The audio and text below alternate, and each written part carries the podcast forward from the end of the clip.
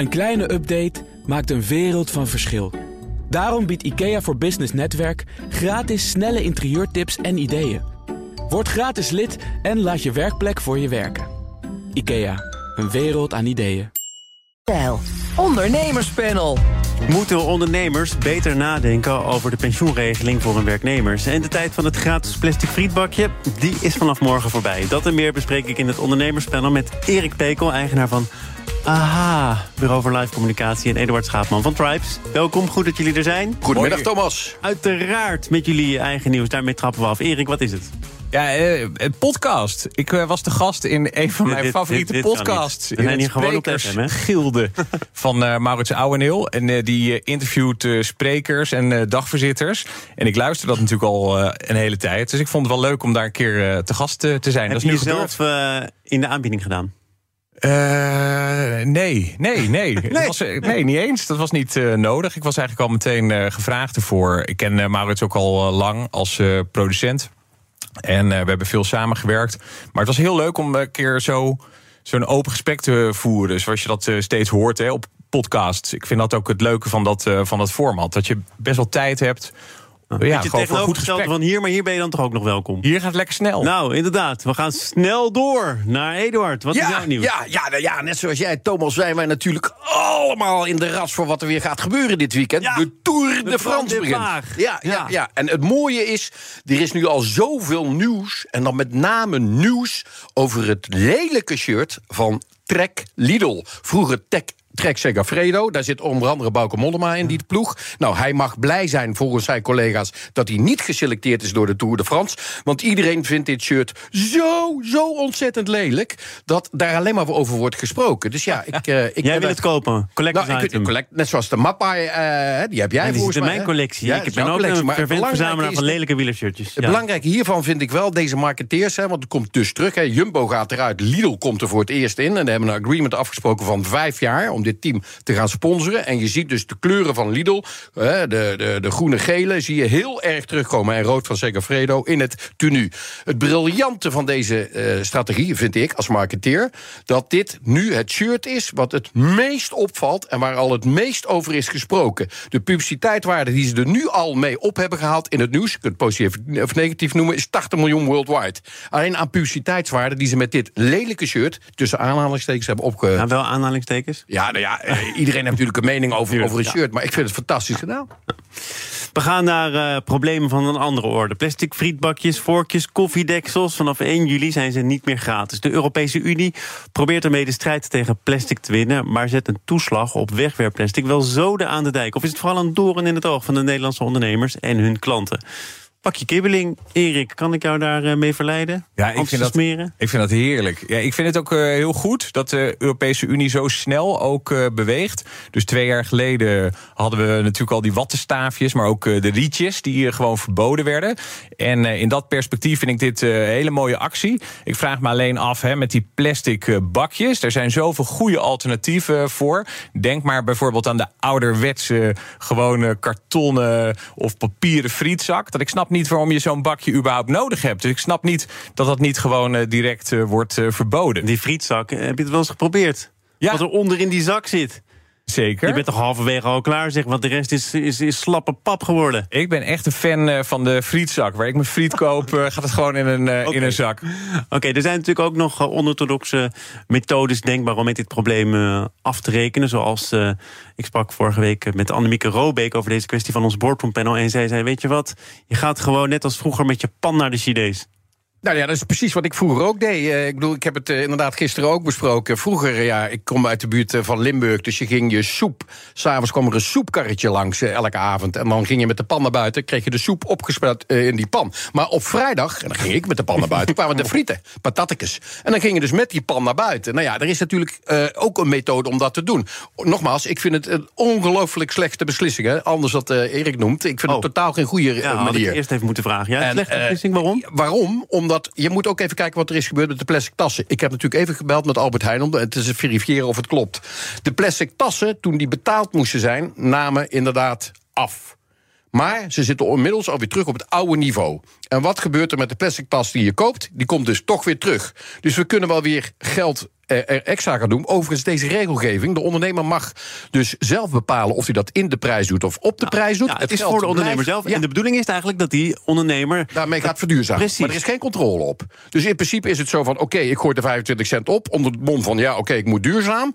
Uh, uh, en uiteindelijk ja, weet je niet wat er dan met dat geld gebeurt. Nogmaals, we zijn weer aan het bestraffen. Ik denk dat je moet gaan belonen. Elke consument die komt met de pan, die krijgt gewoon 10% korting op zijn frieten. Dat is veel ik, beter. Ik wil zo meteen even terugkomen uh, op de cijfers. Maar de directeur van de branchevereniging voor snackbars, de Profree heeft zich hier ook over uitgesproken. En ik citeer hem even. Ik hoop echt dat mensen hun verstand gebruiken... en niet met hun eigen pannen ja. naar de snackbar komen. Zeker tijdens de spits, als er zes tot acht bestellingen ja. tegelijk worden bereid... is er geen ruimte voor eigen pannetjes. We weten niet waar die pannen vandaan komen. Die bakjes, waar hebben ze gestaan? Er mensen ziektes mee, bacteriën, virussen. Ja, hoe oud is deze man? Want heb ik ook even opgezocht. Even hoe oud deze man is, 39. Komt er nog tussen, hoor. Ja, komt er zo terug. Die is 39. Die heeft niet meegemaakt wat er vroeger wel kon. Niet hygiënisch. Kom op, het is het ontzettend hygiënisch... om met je eigen pan daar naartoe te komen... En gewoon uh, de friet op te laden. Hoe moeilijk is het? Ik denk de creatieve ondernemers die nu gaan opstaan en gaan denken van ik ga iets doen aan die duurzaamheid. Het komt vanuit mezelf. Die komt ergens. Erik Rekel is er ook nog altijd. Ja, dat citaat wat jij net uh, voorlas. Uh, ik had het ook gelezen. Ik moest erom lachen. Je had het ook gelachen. Ja, ja. zeker. Want je ziet het helemaal voor je ook. Al die pannetjes op een rij. Hij zegt als het dan druk is, hebben we misschien wel zeven verschillende pannen naast elkaar staan. Nou, ik denk gewoon dat het aan die ondernemers is om die situatie voor te zijn. Want het zijn gewoon hele goede kartonnen bakken die zie je tegenwoordig ook ja. overal. Het is gewoon een kwestie van inzetten op uh, ecologische materialen. En uh, denk ook aan uh, maïszetmeel. Er zijn gewoon zoveel ook plastic-achtige oplossingen. Die, duurdere oplossingen? Die, die zeker duurder ik, ik sprak gisteren zijn. met de topman van Royal Smilde. En die zei, um, nou, dit mag dan niet meer. Wij gaan naar een andere oplossing. waar ook nog altijd plastic in zit. Misschien wel meer plastic zelfs. Dit is een paard achter de wagen spannen. Dus hij, hij ziet dat eigenlijk dus niet zo snel gebeuren, het toepassen van die alternatieven. Nou ja, ik denk dus, hè, wat ik net uh, zei... Uh, want volgens mij ben je het wel met mij eens, uh, Eduard... dat die maatregel niet ver genoeg gaat. Je moet gewoon dingen die je echt makkelijk kunt vervangen... die moet je gewoon verbieden. Net zoals die plastic rietjes. Tuurlijk, iedereen vindt het nog steeds heel vervelend. Ik heb twee jonge kinderen. Dat die kartonnen rietjes, die papieren rietjes... Ja, dat is gewoon geen goede oplossing. Maar er zijn gewoon veel goede alternatieven. En ja, die worden ingezet op het moment dat het niet uh, anders uh, kan. En uh, ja, ik denk dat dat gewoon de enige echte weg vooruit ja, laten is. we niet vergeten, de NS is positief bezig. Hè? Want de NS, als je daar koffie gaat halen met je eigen beker... krijg je korting. Dus er zijn bedrijven, zelfs een overheidsbedrijf... publiek dan weliswaar, die er al mee bezig zijn. Dus ik denk, laat het dan goed over aan die ondernemer. Kom met creatieve ideeën. We willen allemaal dat we duurzamer bezig zijn. Maar laat het vanuit onszelf gebeuren. Jij zegt dus eigenlijk, die, die prijsprikkel, uh, in ieder geval de belasting daarop... dat is maar een tijdelijk effect. Kijken naar wat ze bij Albert ja. Heijn uh, nu ja. ervaren. Maar uit andere cijfers, uh, de Rijksoverheid heeft dat ook onderzocht... Hè, die gratis tasjes en het verbod erop... blijkt dat sinds 2018 er gemiddeld 60% minder zwerfafvaltasjes zijn gevonden... ten opzichte van 2015. Dat is toch wel een, nou ja, een wezenlijk verschil. Dat klopt, alleen dat is toen net ingezet. En als je nu kijkt naar de cijfers van 2022, 2022, 2023... die zijn nog niet publiceren, dan begrijp ik inderdaad... dat gewoon de koop van de plastic zakjes gewoon weer vol is toegenomen. Dus uiteindelijk is het een tijdelijk effect. Je hebt een tijdelijk effect van oké, okay, we nemen geen plastic zakje meer mee. Nou, mensen vergeten het steeds vaker. Oh, we zitten toch in een, in een samenleving waarvan iedereen denkt van... nou ja, uh, niet te veel hommelens om me heen, ik neem dat tasje maar weer mee. Ik zie ook echt veel minder uh, plastic tasjes. En die zijn goed uh, vervangen door uh, papieren alternatieven. En mensen die nemen vaker gewoon linnen tassen mee als ze boodschappen gaan doen. die ze keer op keer gebruiken. En ik denk jij in een andere dat... omgeving dan ik? Ja, dat zal. Ja. Maar ik, ik, je ziet dus dat dat wel gewoon, gewoon werkt. En en dat het wel een enorme stimulans ook uh, kan zijn. Wel denk ik dat bij deze maaltijden, dat ja, of, of je dan 50 cent meer of minder voor die maaltijd uh, betaalt. En of dat überhaupt wordt doorberekend, dat is ook nog maar de vraag. Hè, want het moet op het bonnetje als een aparte post uh, komen te staan. Maar uiteindelijk gaat de ondernemer natuurlijk ook gewoon kijken van ja, waarvoor kan ik zoveel mogelijk afzetten? Hè? Wat is het de consument uh, waard?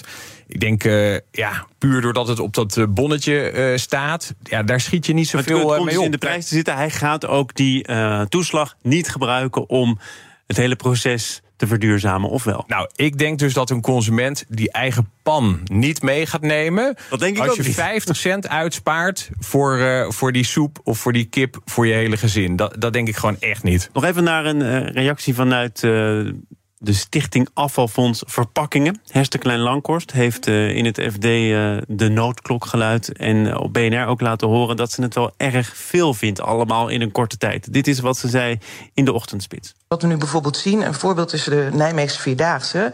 die, die is straks, die moet of herbruikbare bekers aanbieden... met statiegeld, maar waar moet je die dan inleveren? Het is niet zoals een festival dat het een gesloten systeem is. Ja. Of ze moeten er geld voor vragen. Mhm. Dus dat betekent dat een biertje meteen duurder wordt. Nou, u kunt voorstellen in deze tijden van uh, toch wel economisch iets minder gaan... dat dat meteen omzetderving is. Mhm. Dus wij zeggen, uh, geef ons de ruimte om ook zo'n herbruikbaar systeem in te richten. Mhm. Want we hebben uiteindelijk de consument nodig dat hij het ook gaat doen. Te veel, te snel, hold your horses. Uh, we moeten het nu uh, allemaal uitvoeren... terwijl we nog niet eens goed op de hoogte zijn van hoe en wat precies.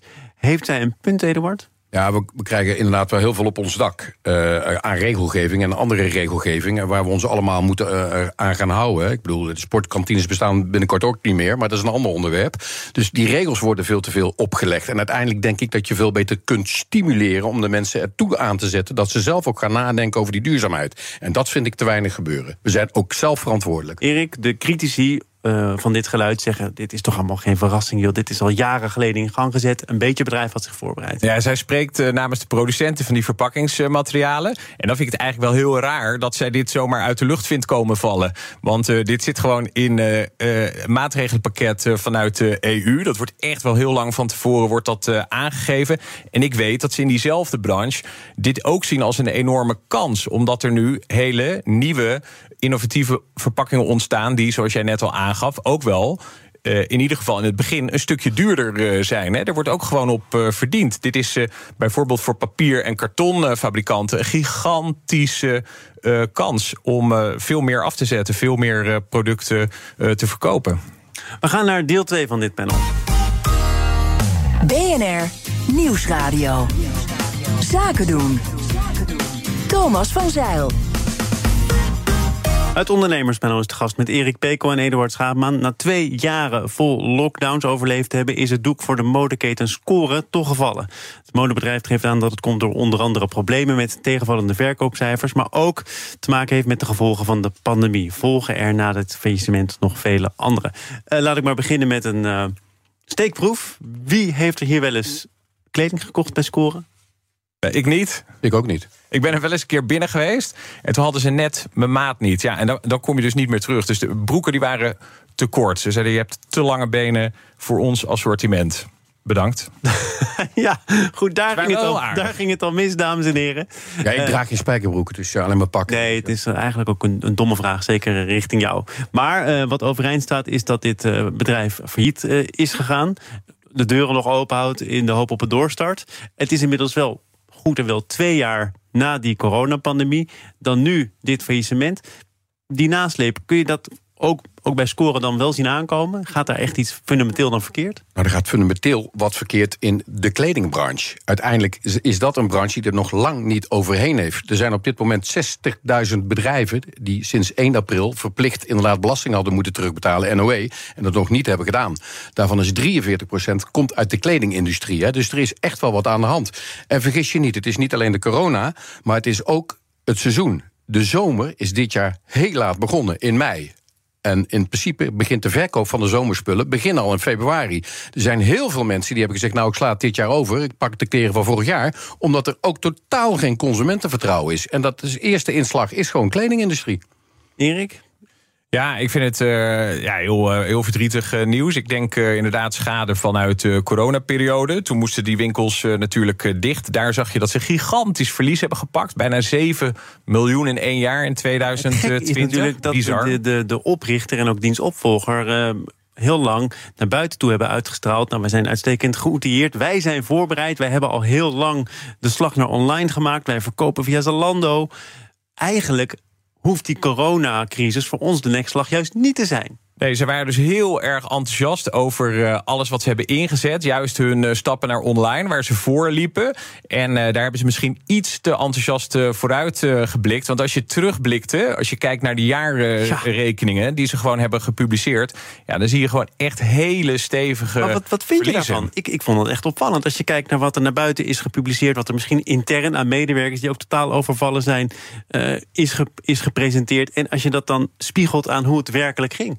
Je mag hopen dat ze zich wel bewust waren van het echte verhaal. Het kan natuurlijk ook uh, dat ze helemaal geloofden, een soort manische positiviteit, uh, dat het allemaal uh, goed kwam. En dat, dat ze daar uiteindelijk ook over zijn gestruikeld, uitgegleden. Maar ja, met zulke enorme verliezen, kun je dat eigenlijk haast niet uh, voorstellen. Hè? En dan, dan heb je ook wel eens, het wordt ook wel eens genoemd, de vlucht naar voren. Hè? Dat je, zeker in retail heb je wel eens dat mensen juist enorm veel nieuwe zaken gaan openen, extra kredieten afsluiten. Uh, allemaal maar om te zorgen dat ze ondertussen gewoon daarmee de rentelast kunnen financieren op hun openstaande schulden. Nou, hier was die uh, schuldeiser dan de, de Belastingdienst. Hè? Want jij altijd over die NOW die moest worden terugbetaald. Ja, dat was stap 1.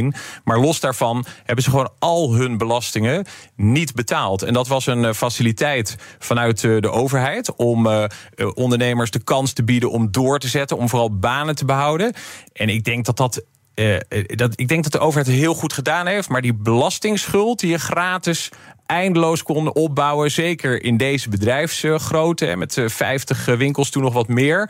Ja, dat is eigenlijk onverantwoord. Want dan ga je gewoon dus bij de Belastingdienst een mega schuld opbouwen. Terwijl de Belastingdienst er helemaal niet op is ingericht om zo'n schuld te monitoren. Om, nee, dat met, blijkt nu met, wel ook nee, in, in, in, deze fase van de, de nasleep inderdaad. Dat de Belastingdienst ook alle zeilen moet bijzetten. Eduard, wat wil jij nog toevoegen aan wat... Ja, kijk, het, het, enige is wat je niet moet vergeten. Dit was coronamaatregelen. Hè. Daarop komt nog de rente, waar iedereen zich op heeft verrekend. Dus je coronaschuld wordt alleen maar groter. Hè. Uiteindelijk komen er toch nog een hele hoop percentages bovenop om die schuld af te betalen. Het was dus inderdaad NOW en het was dus inderdaad belastingen. Maar vergis je niet, hè, dat was stap 1. Stap 2 was ook nog eens een keertje de hoge energierekeningen die kwamen. Op alle winkels die zij hebben, moeten ze die hoge energierekening nog steeds betalen. Terwijl de energierekening naar beneden is bijgesteld. Alleen die contracten die waren nog lang. Dus dat is ook nog een puntje. Puntje 2. En het derde wat ik net al noemde, dat heeft toch te maken met die seizoensinvloeden. En dat heeft niet alleen dit bedrijf, maar hebben heel veel kledingzaken hebben daar op dit moment last van. De zomerkleding is niet verkocht dit jaar. En waarom niet? Er is geen consumentenvertrouwen. Maar het, het vierde dat ik dan toch nog even in uh, herinnering wil brengen, is dat er wel heel erg is gecommuniceerd. Ons treft dit niet. Wij komen hier wel uh, doorheen.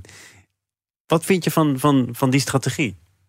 Ja, um, wat vind je? Ik, ik ben een positivo, dus ik hoop inderdaad dat uh, mensen dat blijven zeggen om te komen uh, tot een beter resultaat. Ik bedoel, wat vind je ervan? Ja, maar RTL Z is in de cijfers gedoken. Misschien hebben jullie dat staatje ook gezien. Al voor corona werd er behoorlijk ingeleverd op de winst.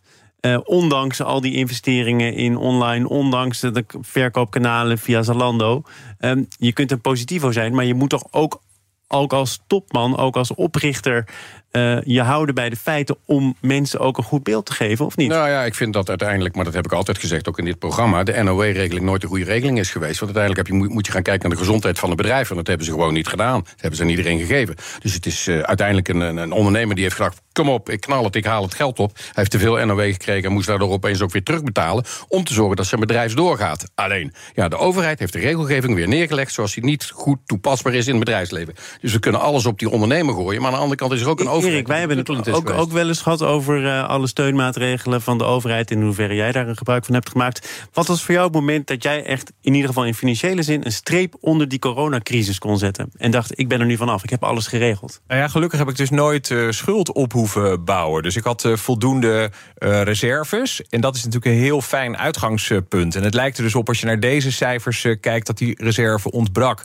En uh, het is natuurlijk zo dat die steun altijd uh, veel later op je bankrekening uh, staat. En de overheid heeft echt snel gedaan hoor, in het geval van die coronasteun. Maar toch heb je het al snel over een half jaar, weet je, voordat je het, voordat je het hebt. Nou ja, daar moet je wel dus doorheen. Maar omdat ik dus nooit een schuld op heb gebouwd, heb ik er nooit een streep onder hoeven zetten. Want ja, die, die streep ja, die is nooit verschoven eigenlijk. We gaan naar uh, een ander sexy onderwerp, namelijk uh, pensioenopbouw. Uh, om te genieten van je oude dag. Nou, dat lijkt dan wel als je voor een baas werkt vanzelfsprekend. Dan is het wel geregeld. Maar volgens Jurre de Haan, beleidssecretaris van VNO-NCW en MKB Nederland... is het helemaal niet zo vanzelfsprekend. bericht daarover in de Telegraaf. Hoe is het pensioen geregeld van jouw medewerker? Ja, uitstekend. en, uh, dat kan ik met een grote eh, glimlach zeggen. Want we hebben het uh, anderhalf jaar geleden opnieuw helemaal uh, opgetuigd. Want ons vorige contract dat liep af. Ik wist niet eens dat dat kon. Weet je, dus dat, dat stond voor tien jaar. En toen zeiden ze, ja, het loopt nu af. En dan moet je dus opnieuw alles regelen. En uh, maar dat nou, daardoor weet ik nu precies. Dan heb je er ook heel lang niet nu, over nagedacht. Hoe het nu in elkaar zit. Nou ja, en dat is dus ook heel fijn voor, voor werkgevers, maar ook voor werknemers. Is dit typisch een onderwerp? Je wilt gewoon goed geregeld uh, hebben. En dan wil je ook dat, dat je erop kunt vertrouwen dat het goed zit. Dat je, dat je er ook niet ja, ieder wil dit. dat artikel in de Telegraaf laat toch een ander geluid horen. Namelijk, het is mij te complex, het kost me te veel geld... ik verdien nog zo weinig geld. Er komt een ondernemer aan het woord die zegt... nou, op het moment dat we break-even draaien, dacht ik... nu kan ik het me wel veroorloven om hier eens goed over na te denken. Er zijn dus nogal best wat hobbels op de weg om dat serieus ter hand te nemen. Ja, ik denk eh, dat het ook wel komt omdat uh, pensioen uh, in heel veel sectoren. Dus als, het als je een CAO hebt, dan is dat gewoon geregeld. Maar in heel veel sectoren eh, waar geen CAO is, wordt het echt gezien als een secundaire uh, arbeidsvoorwaarde. Dus het is niet verplicht. En dat eigenlijk is dat levensgevaarlijk. Want uh, als je de basis niet uh, op orde hebt. Tuurlijk, als je een heel luxe pensioen afspreekt, dan is dat echt een secundaire voorwaarde. Kan dat de reden zijn dat je denkt: oh, het werk is eigenlijk helemaal niet zo leuk, maar ik wil heel graag voor die werkgever aan de slag. Want dan kan ik. Op basis van het pensioen. Ik ja, je kunt legio verhalen. Nou, dat zou kunnen. nou, dat heb je dus bij een start-up uh, niet. Als het goed is, is het werk echt helemaal fantastisch. Maar uh, als je pech hebt, is er niks geregeld uh, qua pensioen. Maar als die basis niet op orde is. Dus ik ben niet heel erg van het verplichten. Ik vind het heel mooi als mensen dingen zelf goed kunnen regelen. Maar als jij stopt met werken. en je hebt die pensioengerechtigde leeftijd. Ja, van die AOW ga je het gewoon echt nee, niet okay, dus redden. Jij hoeft dus daar niet van overtuigd te worden. Van, van de werkgever en de werknemer om wel te okay. zorgen dat de basis op orde Even naar de andere kant van de tafel. Is de basis op orde? Uh, wij vinden dat we de basis fantastisch op orde hebben, maar we hebben geen pensioenregeling. En waarom hebben we die niet? Ik ben inderdaad uh, nou, net geen start-up meer, maar een scale-up. Omdat wij aan de mensen vragen: wat wil je? Een hoger salaris of pensioen? Oh ja? Ja, en dat hebben wij bij elke keer gedaan. En voor het eerst zijn er dit jaar twee mensen gekomen die zeggen van ik wil toch liever een pensioen. Dus we zijn nu bezig om, om te gaan kijken of die pensioen kan oppakken. Maar de werknemer heeft de keuze. Dus we, bij ons heb je mensen die verdienen meer en kunnen dan zelf bepalen of dat ze dat nu opmaken of sparen. Want ik vind die vrijheid is heel belangrijk. Ik hou niet van regelgeving, zoals je weet. Dus ik laat dat aan de Erik, mensen over. zegt levensgevaarlijk, hè? Dat zijn, jouw, Zeker, dat zijn jouw woorden van zo. Ja, ja, en mijn vraag die daarop aansluit aan jou, Eduard, is: ben je dan niet bang dat als die mensen straks dus niks hebben en ook uh, alles uh, verliezen, dat ze bij jou aankloppen? Ja, dat nee, ze tegen jou zeggen van ja, toen leek dat een heel goed idee. Ja, maar, maar dat wil je me nu helpen om te overleven? Verantwoordelijkheid. Nee, ik ben, ik ben daar. Eh, ik ben daar niet voor. En ik, uh, ik heb het zelf ook nog nooit gedaan, een pensioen opgebouwd. Ik heb dat ja, wel voor mezelf gedaan, maar niet via een pensioenregeling. Ik vind ik ben voor heel veel vrijheden. En dit is er eentje van. Iedereen kan voor zichzelf beslissen wat hij doet. En by the way, van die 825 euro aan AOE kun je makkelijk in Italië en Spanje leven. Dus ja, goed, je moet een beetje breder denken dan alleen maar de beperktheid die we hier in Nederland hebben. Ik ben echt iemand die zegt: jij als persoon mag bepalen. Jij als persoon moet meer ingaan op duurzaamheid. Jij als persoon mag bepalen of je het geld nu uitgeeft. En dat je een kwaliteit van leven wil hebben of een kwantiteit. Dat je heel oud wil worden. Dat vind ik een heel belangrijk. En voor, die twee personen die nu zich uh, eindelijk hebben gemeld en hebben gezegd: Goh, fix maar iets op het gebied van pensioen. Wat doe je dan? Ja, nou, we zijn dus nu uh, eigenlijk naar een partij die ik vroeger ook had in een ander bedrijf waar we een pensioenregeling hadden. Die hebben gezegd: Nou, stel het maar op. En dan gaan we dus inderdaad kijken of voor de mensen die dat wel willen, die pensioenregeling kunnen toepassen. Maar het, het valt mij op, hè, elke keer als we mensen aannemen, dat ze toch heel gauw zeggen: Nou, nee, ik wil nu dat geld. Ja, maar dat is de menselijke natuur waar jij als uh, goeroe van zou kunnen zeggen: Ik weet toch wat goed voor je is. Ja, en waarschijnlijk... Nee, ik, ik bedoel, uiteindelijk vind ik dat ben, dat is niet aan mij om dat te bepalen wat goed is voor een persoon. Dat mag de persoon van mij echt zelf doen. Die eindverantwoordelijkheid die, die wil ik veel liever bij het individu hebben dan dat die ligt bij de overheid of dat die ligt bij het bedrijf. Jij als persoon moet goed naar en dan moet je ook goed over vertellen. Hè. Je moet, uiteindelijk hebben wij gesprekken en intakegesprekken van oké, wat doe je met je salaris? Wat ga je ermee doen? Heb je wel een reservepotje? Ben je aan het opbouwen? Dus je gaat erover communiceren. Je helpt de mensen, maar jij hoeft niet te bepalen wat mensen met hun geld moeten doen. Erik. Ja, ik kan me Deze voorstellen. podcast is bijna voorbij. Ja, ik kan me dus voorstellen dat, het, eh, eh, dat jij veel met jonge mensen ook eh, werkt. Maar ik denk als oproep ook voor, voor iedereen die medewerker is... dit is echt wel een heel mooi moment om daarover te beginnen. Als je kijkt dus naar de krapte op de arbeidsmarkt... de- denk ik, tuurlijk, weet je, het is altijd een keuze... of meer inkomen nu... Of het goed geregeld voor later. Maar ik zou er zeker over beginnen als je geen pensioenregeling hebt. We beginnen aan het einde. Ik eh, dank jullie voor jullie komst. Erik Pekel van ah, Bureau voor Live Communicatie... en Eduard Schaapman, de pannenman en de eigenaar oprichter van Tribes. Dank voor jullie komst. Goed weekend. Dit panel is, het zal Erik eh, tevreden stellen... te beluisteren als podcast. Abonneer je vooral even via je favoriete kanaal of de BNR-app. Zometeen wordt er gepitcht in BNR Zaken doen. Het inrichten van je eigen zaak is best wel wat werk. Daarom biedt IKEA voor Business Netwerk 50% korting op interieuradvies. Word gratis lid en laat je werkplek voor je werken. IKEA, een wereld aan ideeën.